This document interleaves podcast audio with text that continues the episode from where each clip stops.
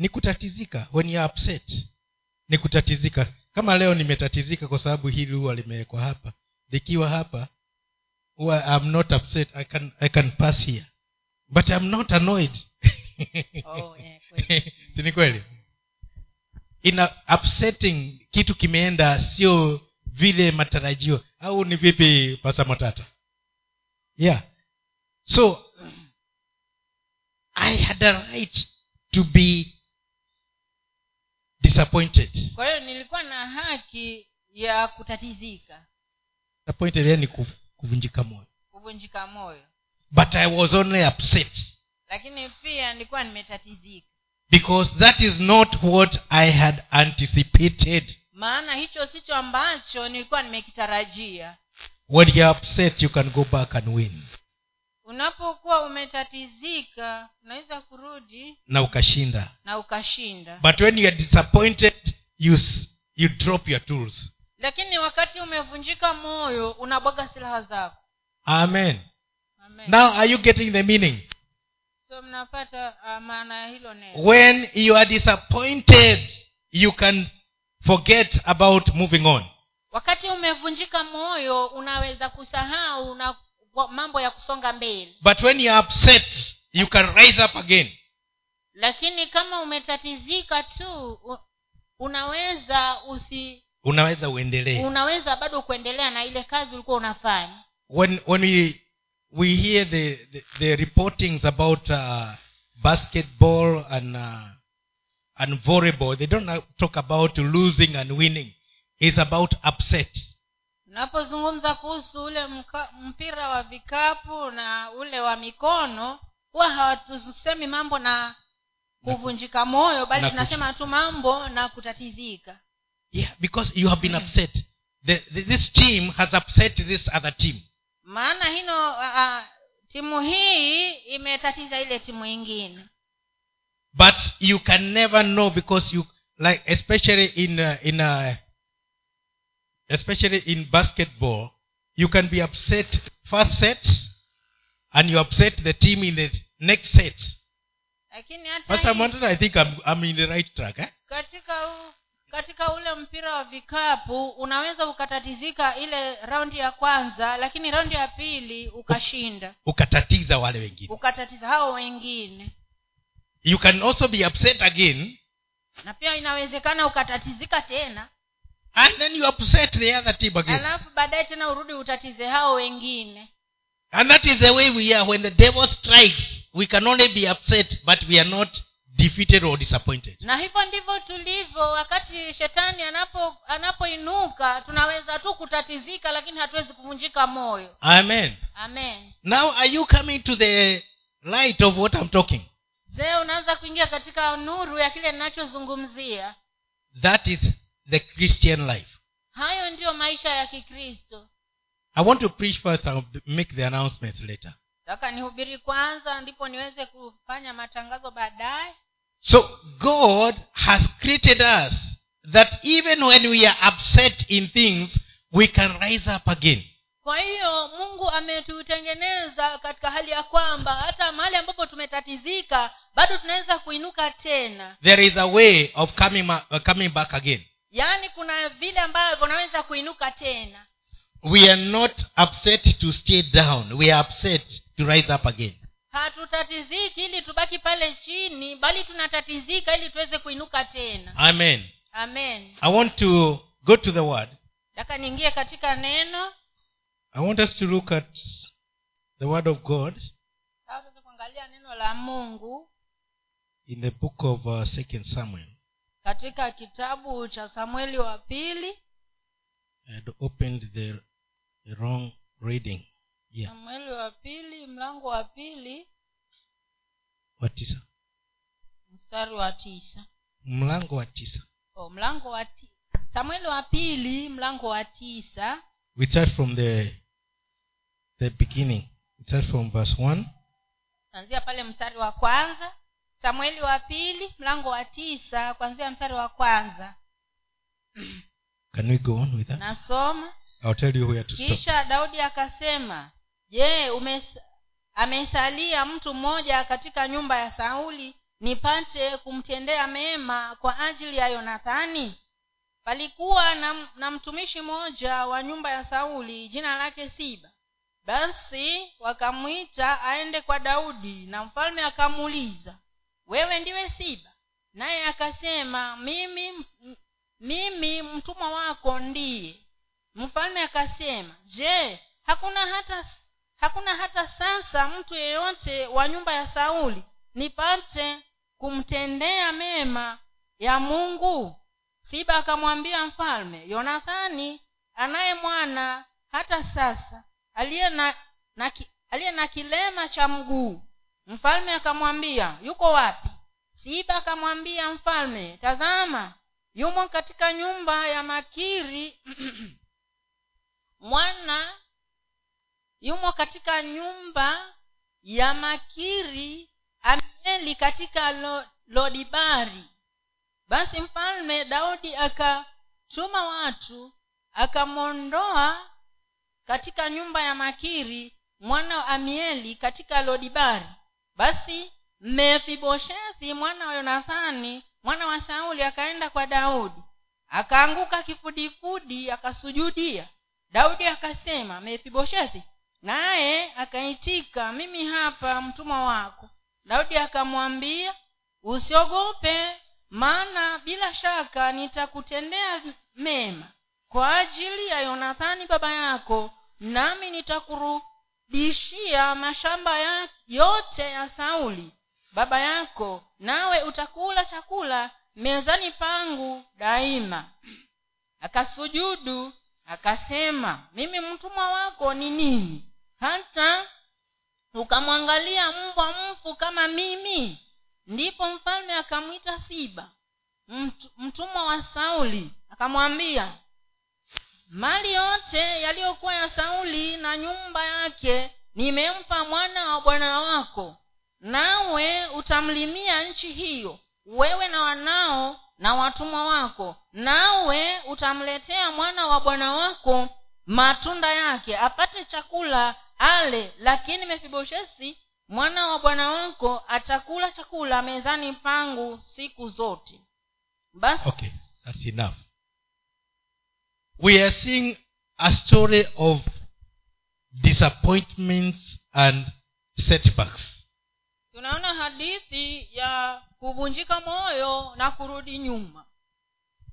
But when god was looking at this whole scenario lakini wakati mungu alipokuwa anatazama hiyo taswira yote he was seeing an upset which could be restored. yeye alikuwa anaona tu kutatizika ambako kungeweza kus- kusimamishwa. Number one david had sworn that there should be no nobody who is uh, with a disability in the in, in the in the in the city of david. Na hata kama daudi alikuwa amesema ya kwamba hakutakiwi kuwe na mtu yoyote ambaye ni kilema katika ule mji wa daudi yet in that it could not stop somebody who was experiencing a setback to revamp his position. Tena bado hata katika sheria hiyo haingeweza kumzuia kuweza kurudisha mtu ambaye alikuwa ametatizika katika hali kama hiyo. Because setbacks are only for a time. Maana kurudishwa nyuma huwa ni kwa muda mfupi tu. Setbacks are not denials. Kule kurudishwa nyuma si kukataliwa. Did you get that setbacks are not denials. Kule kurudishwa nyuma si kukatazwa. You may be in a setback and people may look at you as a as a failure but you are still not a failure. Unawezekana uwe katika hali ya kurudi nyuma na watu wakakuona kama mtu aliyeanguka si lakini kurudi nyuma huko backsliding now I'm talking, katika maisha yaani kama biashara ilikuwa inaendea imeisha. That's a setback and you can come back again. Hata kama biashara ilikuwako lakini ikaharibika bado unaweza kuinuka na kuanzisha tena. Because the wisdom of doing business is still in you. Maana ile hekima ya kufanya biashara bado iko ndani yako. You may have been rich and today you are poor inawezekana ulikuwa tajiri lakini leo umerudi maskini But the wisdom to become rich again is still in you. lakini ile hekima ya kuwa tajiri tena bado iko ndani yako So you should not be disappointed at that setback. kwa hivyo hutakiwi ku, ku, kuvunjika moyo katika hali hiyo ya kurudishwa nyuma Because you know you are not where you are supposed to be. maana wewe unajua kabisa hauko pale ambapo ulikuwa unatakiwa kuwa Jonathan, Jonathan and David had an agreement.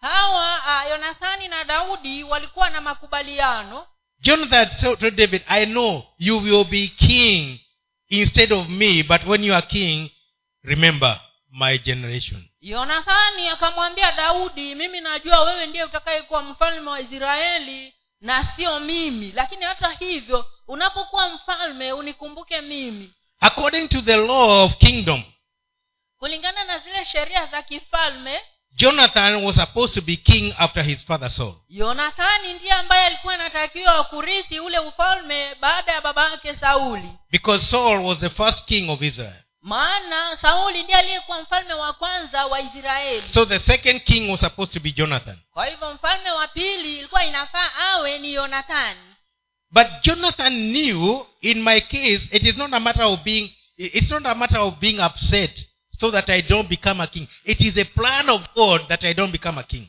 lakini yonathani alijua kuhusiana na yeye si mambo na kutatizika ili asiwe mfalme lakini ilikuwa ni mambo ya mpango wa mungu So even before David was a king, he knew that he would be the king instead of him.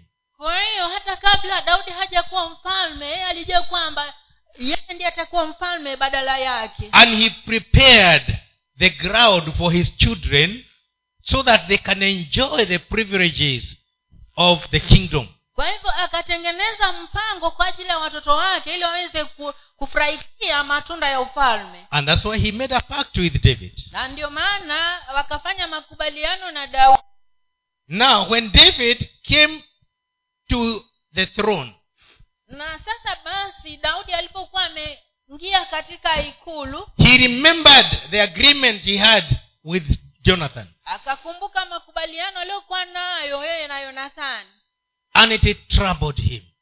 na vikamtatiza Because as far as he knew, all the children of the lineage of Saul were dead.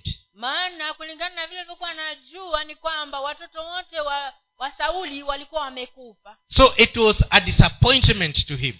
Kwa hivyo hili likawa basi ni jambo la kuvunja moyo Sometimes we are in such a disappointment where we have lost all hope. wakati mwingine tuko katika hali ya kuvunja moyo tukiona kwamba tumepoteza tumaini lote But if only we could do a research, maybe it's only a setback. lakini kama tungeweza kufanya utafiti labda swala hilo lilikuwa tu ni la muda tu And, when, when, when David did a research, na wakati daudi alipofanya utafiti wake and he asked, Is there not one person remaining in a family of Saul that I may show the goodness na, because of the, my promise to Jonathan? na ndipo akauliza je hakuna hata familia moja ya, ya sauli ambayo amebaki ili niweze kuonyesha wema wa mungu kwa ajili ya yonathani And then he was told, Okay, there is a man who can give you that answer. Na akaambiwa kuna mtu ameweza kupatia jibu His name is Ziba.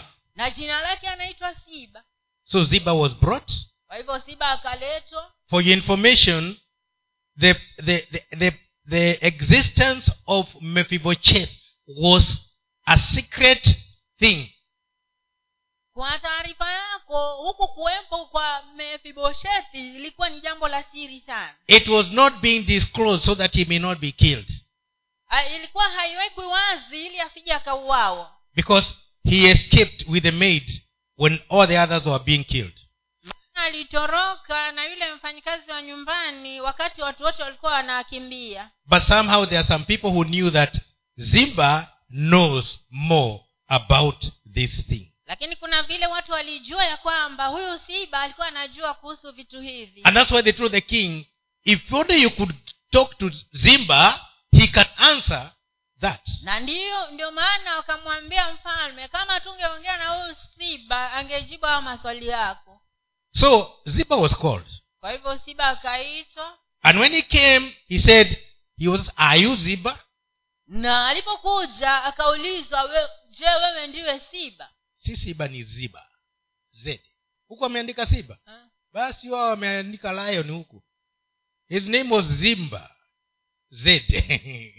so Ziba was called. Kwa hivyo ziba akaitwa.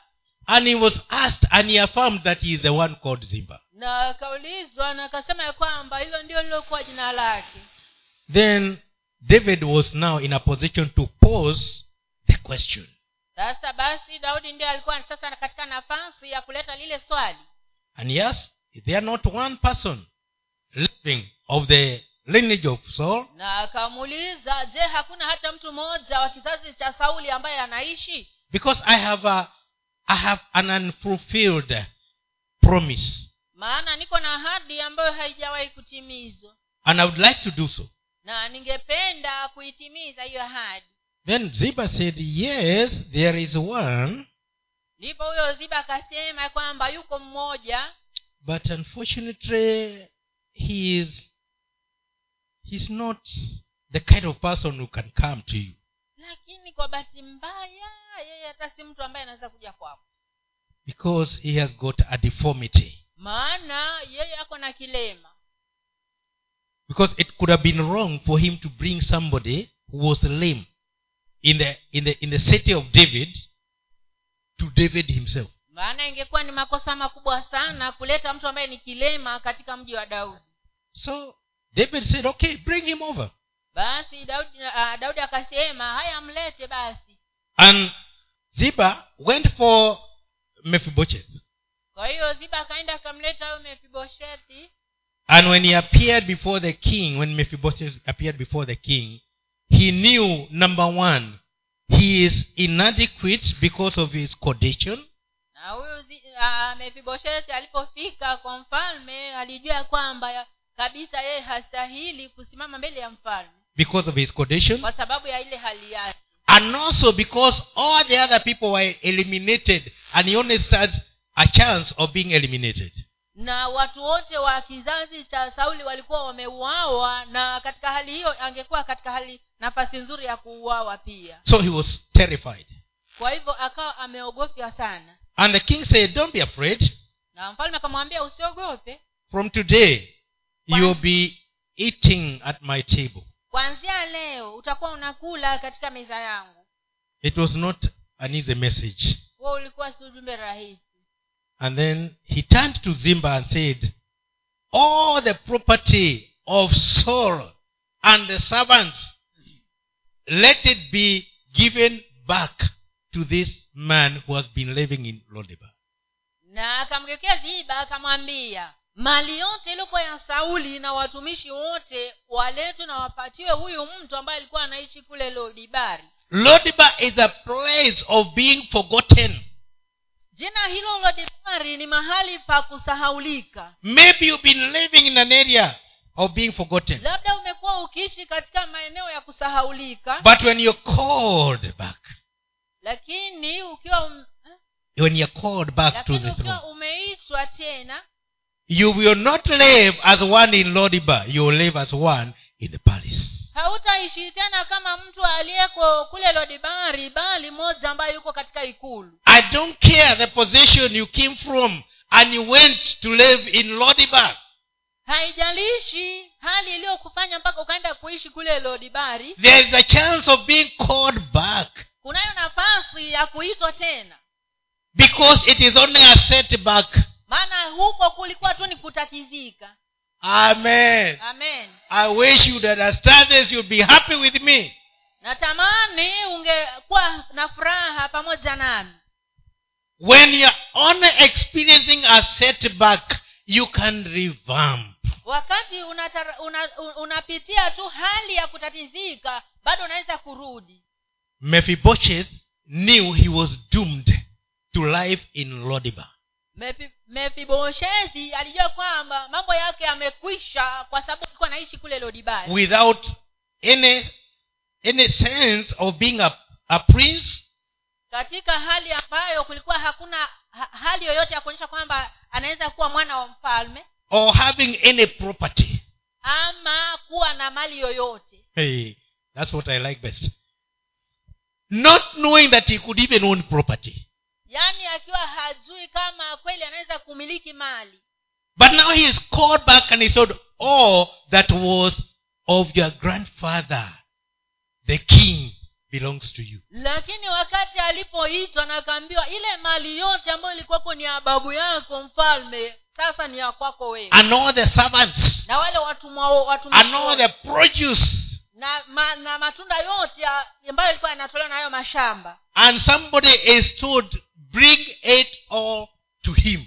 na mtu anaitwa na anaambiwa vilete hivyo vyote kwake huyu And then, even though you are bringing it back to him, na hata kama umevileta kwake huyu he will be eating at the king's table. yeye bado atakuwa anakula katika meza ya mfalme He will not be depending on that to eat. atakuwa hategemei hiyo mali kuishi He will be living as a prince. Atakuwa anaishi kama mwana wa mfalme.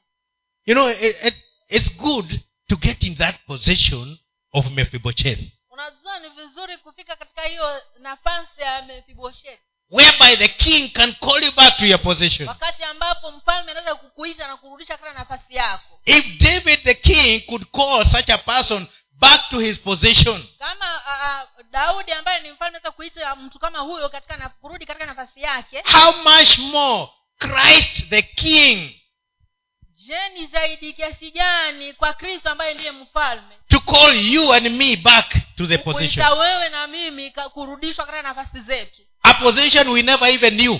nafasi ambazo hata hatujawahi kuzijua A position we never experienced. Nafasi ambazo hatujawahi hata kuziwaza But it is troubling him to put you back. lakini inamsumbua ili akurudishe pale Because he has a promise he made that he is going to lift your life. maana anayo ahadi ambayo ilifanya kwamba ataenda kuinua maisha yako Christ the King is able to put you back in your position. kristo mfalme ana uwezo wa kukurudisha katika nafasi yako Because what you're experiencing is only a setback, not a disappointment. ile unachopitia ni, ni hali tu ya kutatizika na si kuvunjika moyo You don't belong there. You belong there. wewe sio hapo bali ni wa Hallelujah. amen If you can understand this, you can talk to him.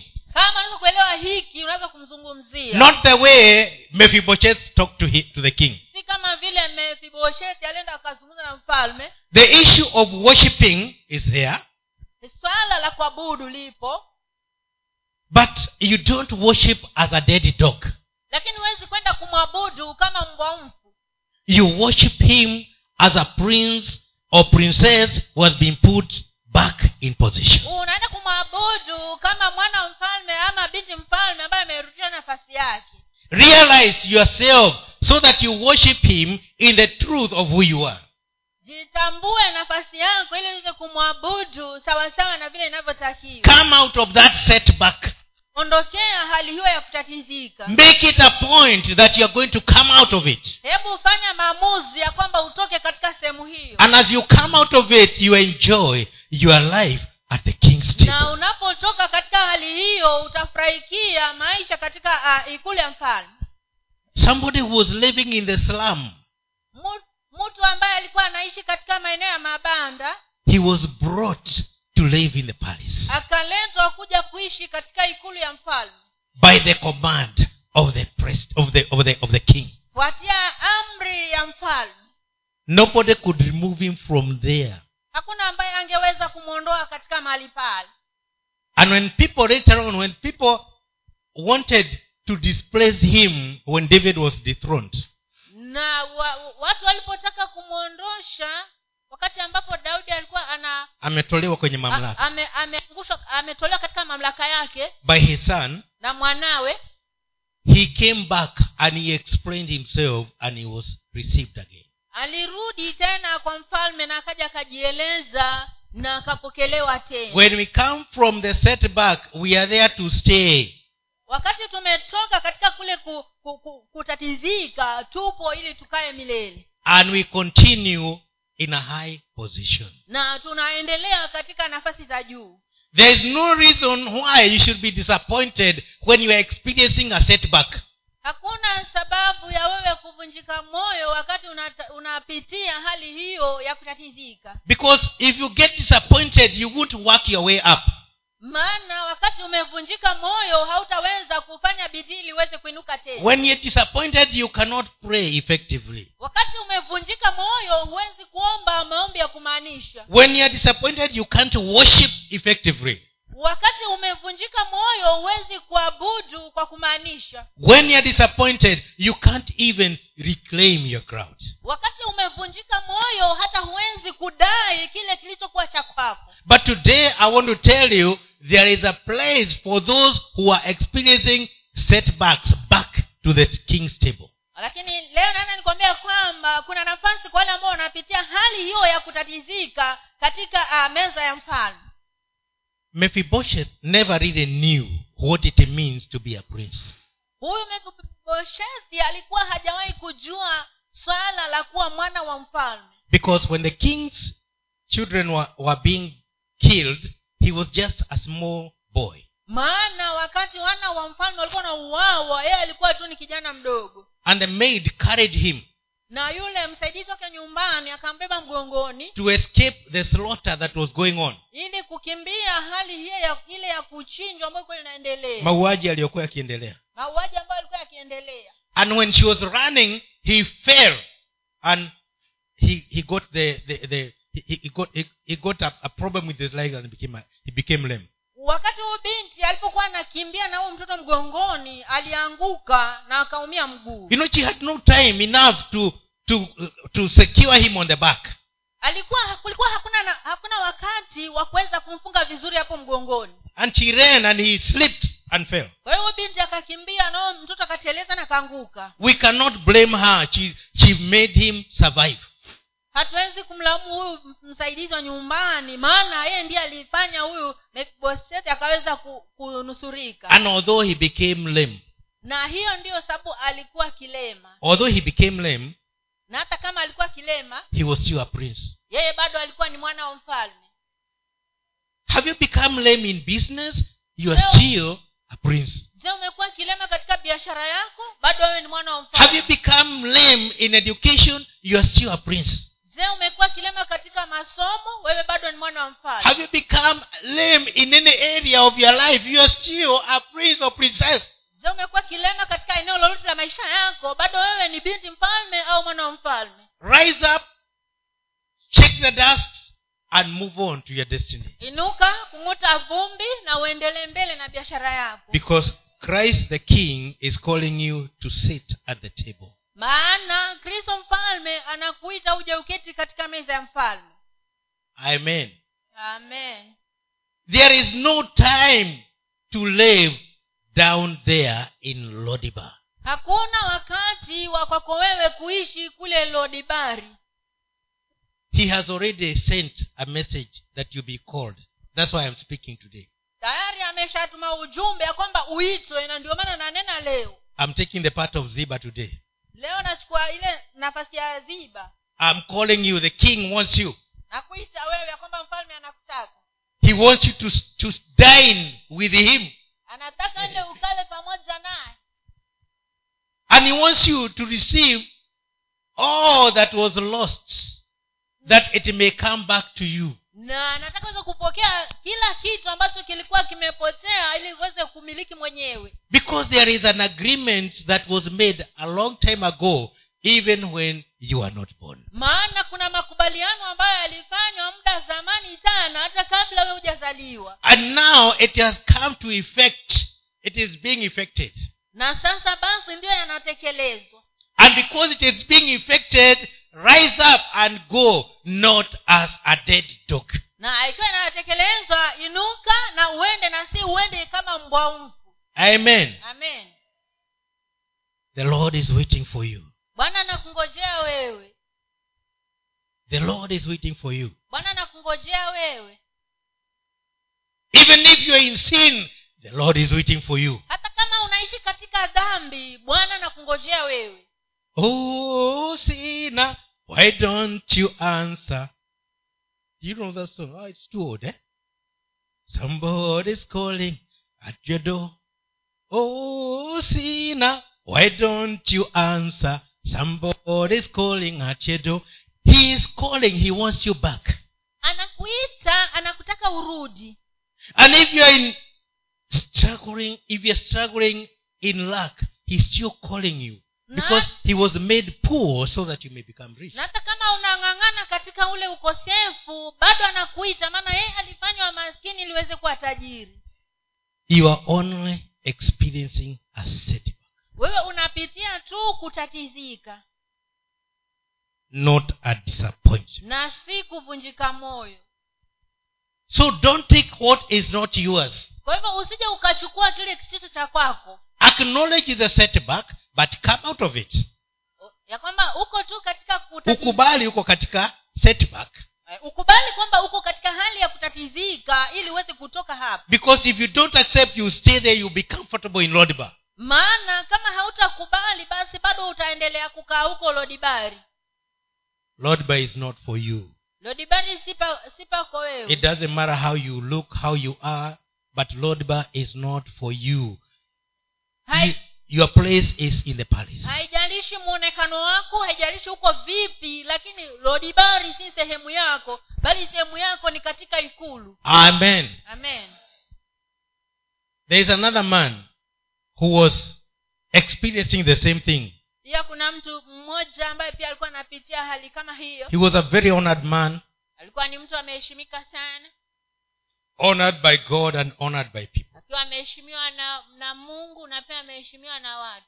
Job in job chapter 1 ayubu katika ayubu mlango wa kwanza. Actually we need to read the, the whole of chapter 1 i'm choosing only two two scriptures to explain what i'm doing. You- you can read. mlango wote lakini tutasoma tu mistari miwili. No read read, read chap, the, uh, job chapter 1 it has a good message. It is for us. Some katika ayubu mlango wa kwanza mlango wa kwanza tunasoma kuanzia mstari wa kwanza mpaka wa ishiri na mbili. Nasoma. Palikuwa na mtu mmoja katika nchi ya usi. Jina lake alikuwa akiitwa ayubu. Mtu huyu alikuwa mtakatifu na mwelekevu na m- ni mmoja aliyemcha mungu na kuepukana na uovu.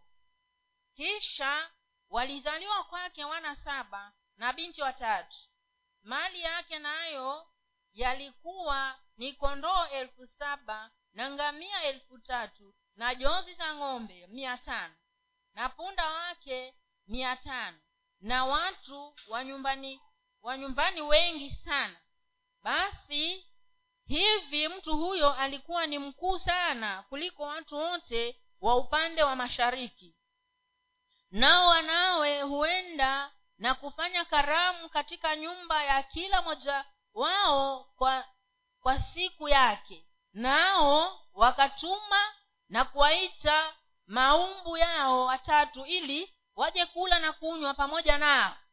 Basi ilikuwa hapo hizo siku za, za karamu zao zilipokuwa zimetimia ayubu hutuma kwao akawatakasa kisha akaamka asubuhi na mapema na kuongeza sadaka za kuteketezwa kama hesabu yao wote ilivyokuwa. Kwani ayubu alisema yamkini kwamba hawa wanangu wamefanya dhambi na kumkufuru mungu mioyoni mwao.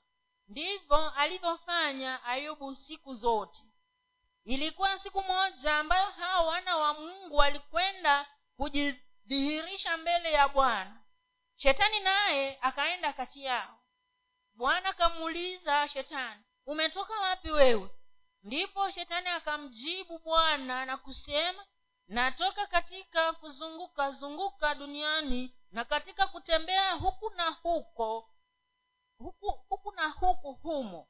Kisha bwana akamuuliza shetani je umemwangalia huyo mtumishi wangu wangu ayubu?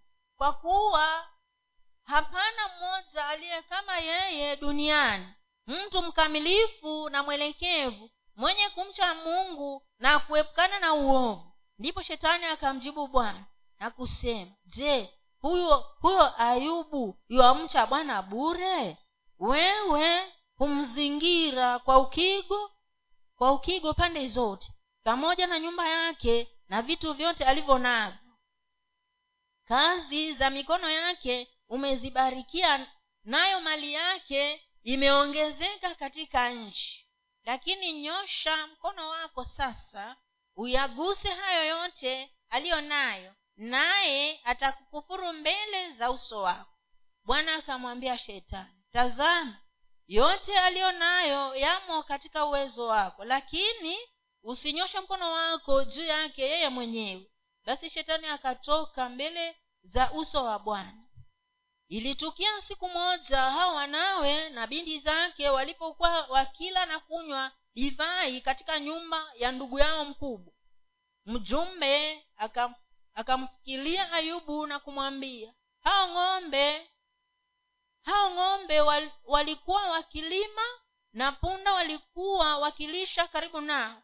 Mara waseba wakawashambulia wakawachukua wakaenda nao naam wamewaua hao watumishi kwa makali ya upanga. Mimi peke yangu nimepona. Mimi tu kukuletea habari huyo alipokuwa akali akinena akatokea na mwingine na kusema moto wa mungu umeanguka kutoka mbinguni na kuwateketeza kondoo na wale watumishi na kuangamiza mimi peke yangu nimepona. Mimi tu kukuletea habari huyo alipokuwa akali kusem, kunena akatokea na mwingine na kusema wakadayo walifanya kikosi vikosi vitatu wakaangukia ngamia wakaenda nao.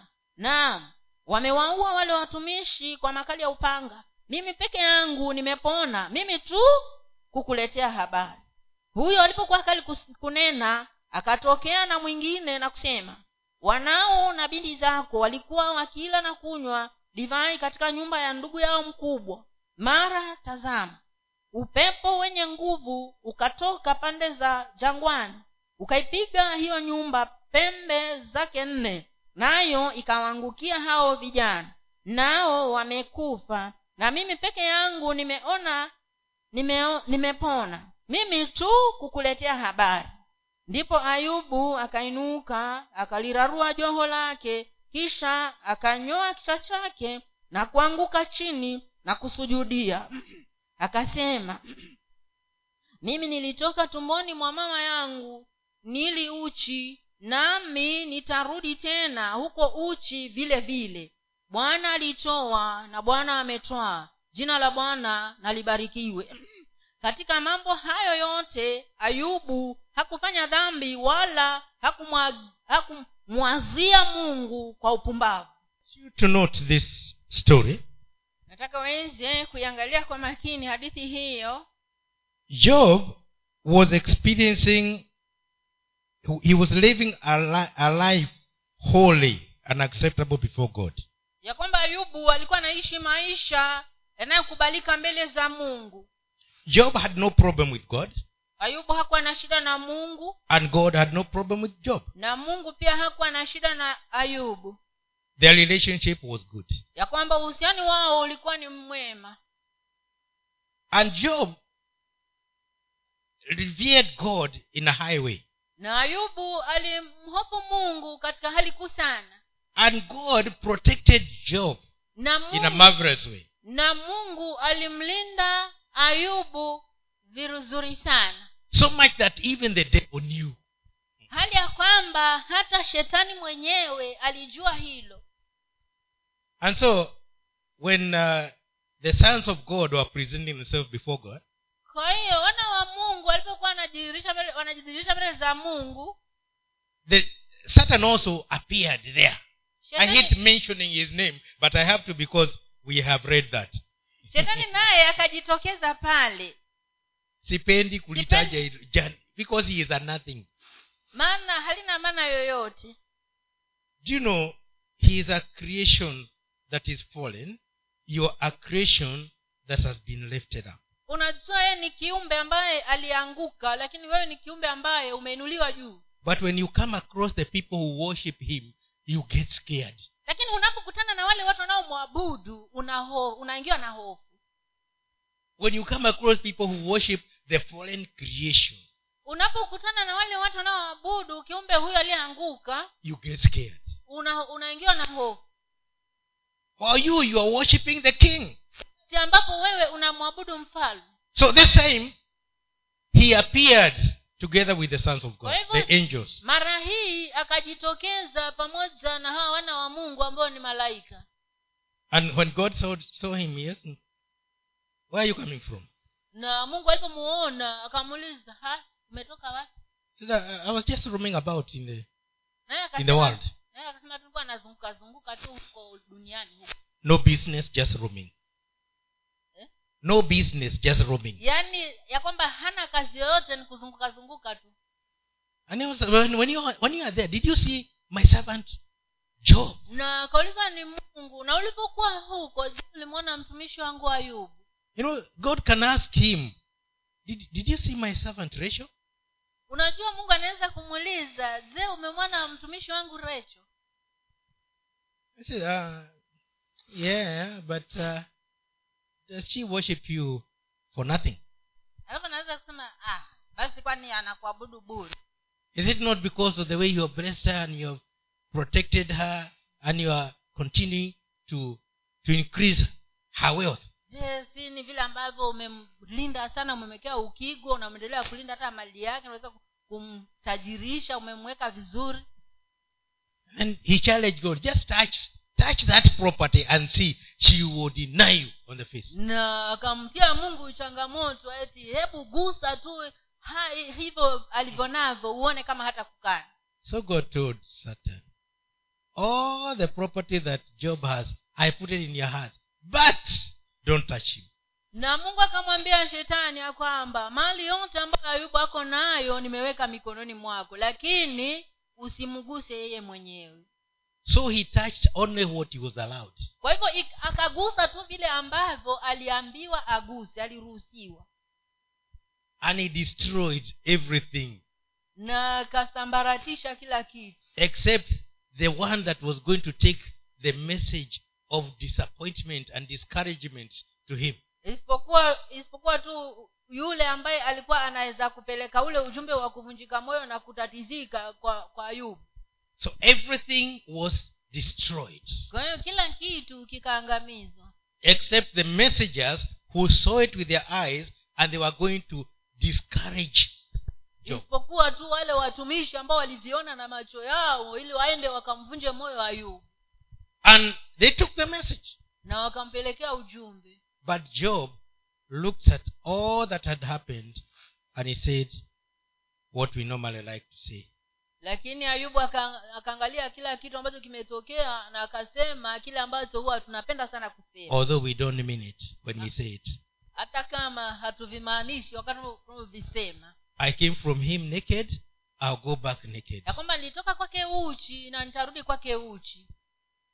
Even if you hear somebody saying that that is somebody who is disappointed hata kama utasikia mtu akisema kitu kama hiko huyo ni yule mtu ambaye amevunjika moyo. Not somebody who is in a setback like job. Na si kama mtu ambaye yuko katika kutatizika kama vile ayubu. Job knew why he spoke it he spoke it not out of discouragement he Are spoke it because he knew god. Ayubu alizungumza si kutokana na kuvunjika moyo lakini kwa sababu yeye alimjua mungu he understood that only as a setback. Yeye alielewa alichukulia kitu hicho tu ni kule kutatizika tu. Which would not take him from the presence of god. Ambacho hakingeweza kumwondoa kutoka uweponi mwa mungu. And so even in that he worshipped god. Kwa hiyo hata katika hali hiyo bado alimwabudu. Sometimes we say it but we are not worshiping we blame god. Wakati mwingine huwa tunasema hivyo wakati ambapo hatuabudu bali tunamlaumu mungu. But job still worshiped god and he did not even imagine anything evil about god. Lakini ayubu bado alimwabudu mungu na hata hakumwazia mungu uovu wowote. This is because he knew god. Hiki ni kwa sababu yeye alimjua mungu vyema. With with or without god is god in my life kuwe kunacho ama hakuna yeye bado amebaki kuwa mungu katika maisha yangu. It doesn't matter how long i will stay in the setback. Haijalishi nitakaa muda gani katika hali hiyo ya kutatizika. What i know is that my redeemer liveth. Kile najua ni kwamba mkombozi wangu yu hai. And no matter what he will take me to the position he made for me. Na haijalishi nini bado atanirudisha katika ile sehemu niliyokuwako so he refused to be discouraged or disappointed he still encouraged himself in the lord. Kwa hivyo alikataa kuvunjika moyo na bado akajitia moyo katika bwana. When david used to go through very hard times wakati daudi alipokuwa anapitia zile hali ngumu ngumu being sought by the father of jonathan to, to be killed wakati alipokuwa anafuatiliwa na baba yake yonathani ili aweze kuuawa jonathan encouraged him in the lord. Yonathani alimtia moyo katika bwana those that are encouraged in the lord and those that encourage themselves in the lord they don't enter into a disappointment or discouragement. They can only experience a setback. Wale wanaojitia moyo katika bwana na waletia watu moyo katika bwana hawafiki katika hali ya kuvunjika moyo bali they can, on, they, they can only experience an, a, a setback and they encourage themselves in the lord. wao hupitia tu hali hiyo ya kutatizika alafu anajitia moyo kuendelea katika bwana. When all the cattle is destroyed wakati ambapo mifugo yote imeharibiwa no the children are gone. wakati ambapo watoto wote wameenda when even all the things that you hoped for are gone. Wakati ambapo vitu vyote ambavyo walivitumainia vimekwisha you still encourage yourself in the lord. bado ujitie moyo katika bwana. There is a lot about the story of job but i wanted to read that part. Kuna mengi sana kuhusu hadithi ya ayubu lakini nipenda tu kusoma sehemu hiyo that today we have a right to to experience or rather to appreciate being in a setback but not in a disappointment. Ya kwamba leo tuweze ku, uh, kukubali hali hiyo ya kukaa katika hali ya kutatizika na si hali ya kuvunjika moyo. Because when you acknowledge that you're in a setback you can come out of it. Maana kama una, unatambua ya kwamba huku katika hali ya kutatizika bado unaweza kutoka sehemu hii. The people who suffer depression do not come to terms with the setback. Wao wale watu wanao wanaoshikwa na ugonjwa huo wa what do you call uh, what do you call it in swahili? Hmm? Hii ugo- ni kiharusi ama nini? Eh, msongo wa mawazo. Msongo wa mawazo. Wale wanao- wanao- wanao- wanaougua ugonjwa huo wa msongo wa mawazo they never come to terms with what they are experiencing. huwa hawakubaliani na kile ambacho wanapitia. And so they cannot come out of it because it is like that is a normal life. Na katika hali hiyo hawezi kutoka hapo maana inakuwa kama ambayo ndiyo maisha yao. It is not the normal life hiyo si maisha ya kawaida. You only in a setback and you can come out of it. Uko tu katika hali ya kutatizika na unaweza kutoka. At a time like this when there is there is a shortfall in in cash flow. Wakati huu ambapo kuna upungufu wa pesa zinazo en- zunguka zunguka. Yeah, u, wakati ambapo kuko na upungufu wa kifedha mm. yaani si, si mfukoni mwako hakuna pesa zina zina exchange hearts yaani tu biashara tuwe tu angalau. Ukienda nairobi unapata shati kama hii na shilingi ishirini. Troza mamane kweli ama si kweli? Troza hata unaweza kuipata na na, thelathini. Sasa unaweza kuvaa hamsini. Nivyo uamini nasikia amesema mm, nipatie hamsini nitakuletea. Nikienda unapata nguo hata ya shilingi kumi. Kwa sababu atakuuzia gari auzie nani? Hiyo aliyonayo anakuuzia aingize hiyo pesa mfukoni so the other day somebody uh, was working in our place. Juma i think you know juma. Juma was working and then he met somebody going home with his clothes. Wakati siku ingine juma alikuwa anafanya kazi na akakutana na mtu mwingine akirudi nyumbani na nguo zake. And told, the guy told him bwana hii trouser inakutosha nipe mia tu. Na akamwam- na huyo mwenye nguo akamwambia huyo jumaa hii suruali hii inakutosha nipatie tu mia uchukue. He bought it he came, the following day he came to work wearing it. A trouser of 100 shillings. Akainunua na siku iliyofuata akaja akiwa ameivaa suruali ya shilingi mia moja. He bought it right here in kilifi. Na alinunua hapa mji wa Kilifi. somebody is going home but he has refused to be disappointed he knows it's a setback that there is no money but i can at least go home with a hundred shillings if i can sell this trouser mtu anarudi nyumbani lakini amekataa kuvunjika moyo amejua tu ni hali tu ya kutatizika and he said i would rather go with a hundred than go back with this trouser and tomorrow i come uh, trying to sell it again. yaani yeye aliona tu ni afadhali niende nyumbani nikiwa na mia mfukoni na si nibebane na hizi nguo zote na kesho tena ni- nije tena kuzunguka nazo. So sometimes we are in a we are in a state which we don't accept. Pastor matatu wrote the other day and said why not sell that tv and get yourself some money? Wakati mwingine tuko katika hali I, ambapo I think i remember that teaching. Yeah. You can sell you look at the thing that you really don't need that much and you sell it. kama vile a, a, a, mchungaji mwatata akasema kama uko na hiyo televisheni na unapitia hali ngumu mbona usiuze na ut, utatue hizo shida unazopitia? Why why stress yourself when you have capital in your house. Kwa nini ujisumbue wakati uko na mtaji katika nyumba yako? Accept the situation you're in and come out of it. Kubali hali ulio ndani yake na uweze kutoka. Because it is a setback. Maana hiyo ni hali ya kutatizika and you can come out of it. Na unaweza ukatoka hapo. I want you to remember today i'm talking about disappointment and setbacks. Nataka ukumbuke kwamba leo nazungumza kuhusu kuvunjika moyo na kutatizika don't confuse the two. Na usije ukavichanganya hayo maneno mawili. When you're disappointed you walk like this. Wakati umevunjika moyo unatembea ukiwa unaangalia chini kama vile. But when you experience a setback you know there is tomorrow lakini wakati una, unapitia tu kutatizika unajua bado kuna kesho. Next day yes today i don't have money in my pocket but tomorrow you just come i'll give you Ah, some. unasema tu ni kweli leo sina pesa mfukoni lakini kesho najua nitapata. I have a deal that i'm going to tackle tomorrow. Na kwamba? Nina nina jambo nitafanya kesho. I have a deal.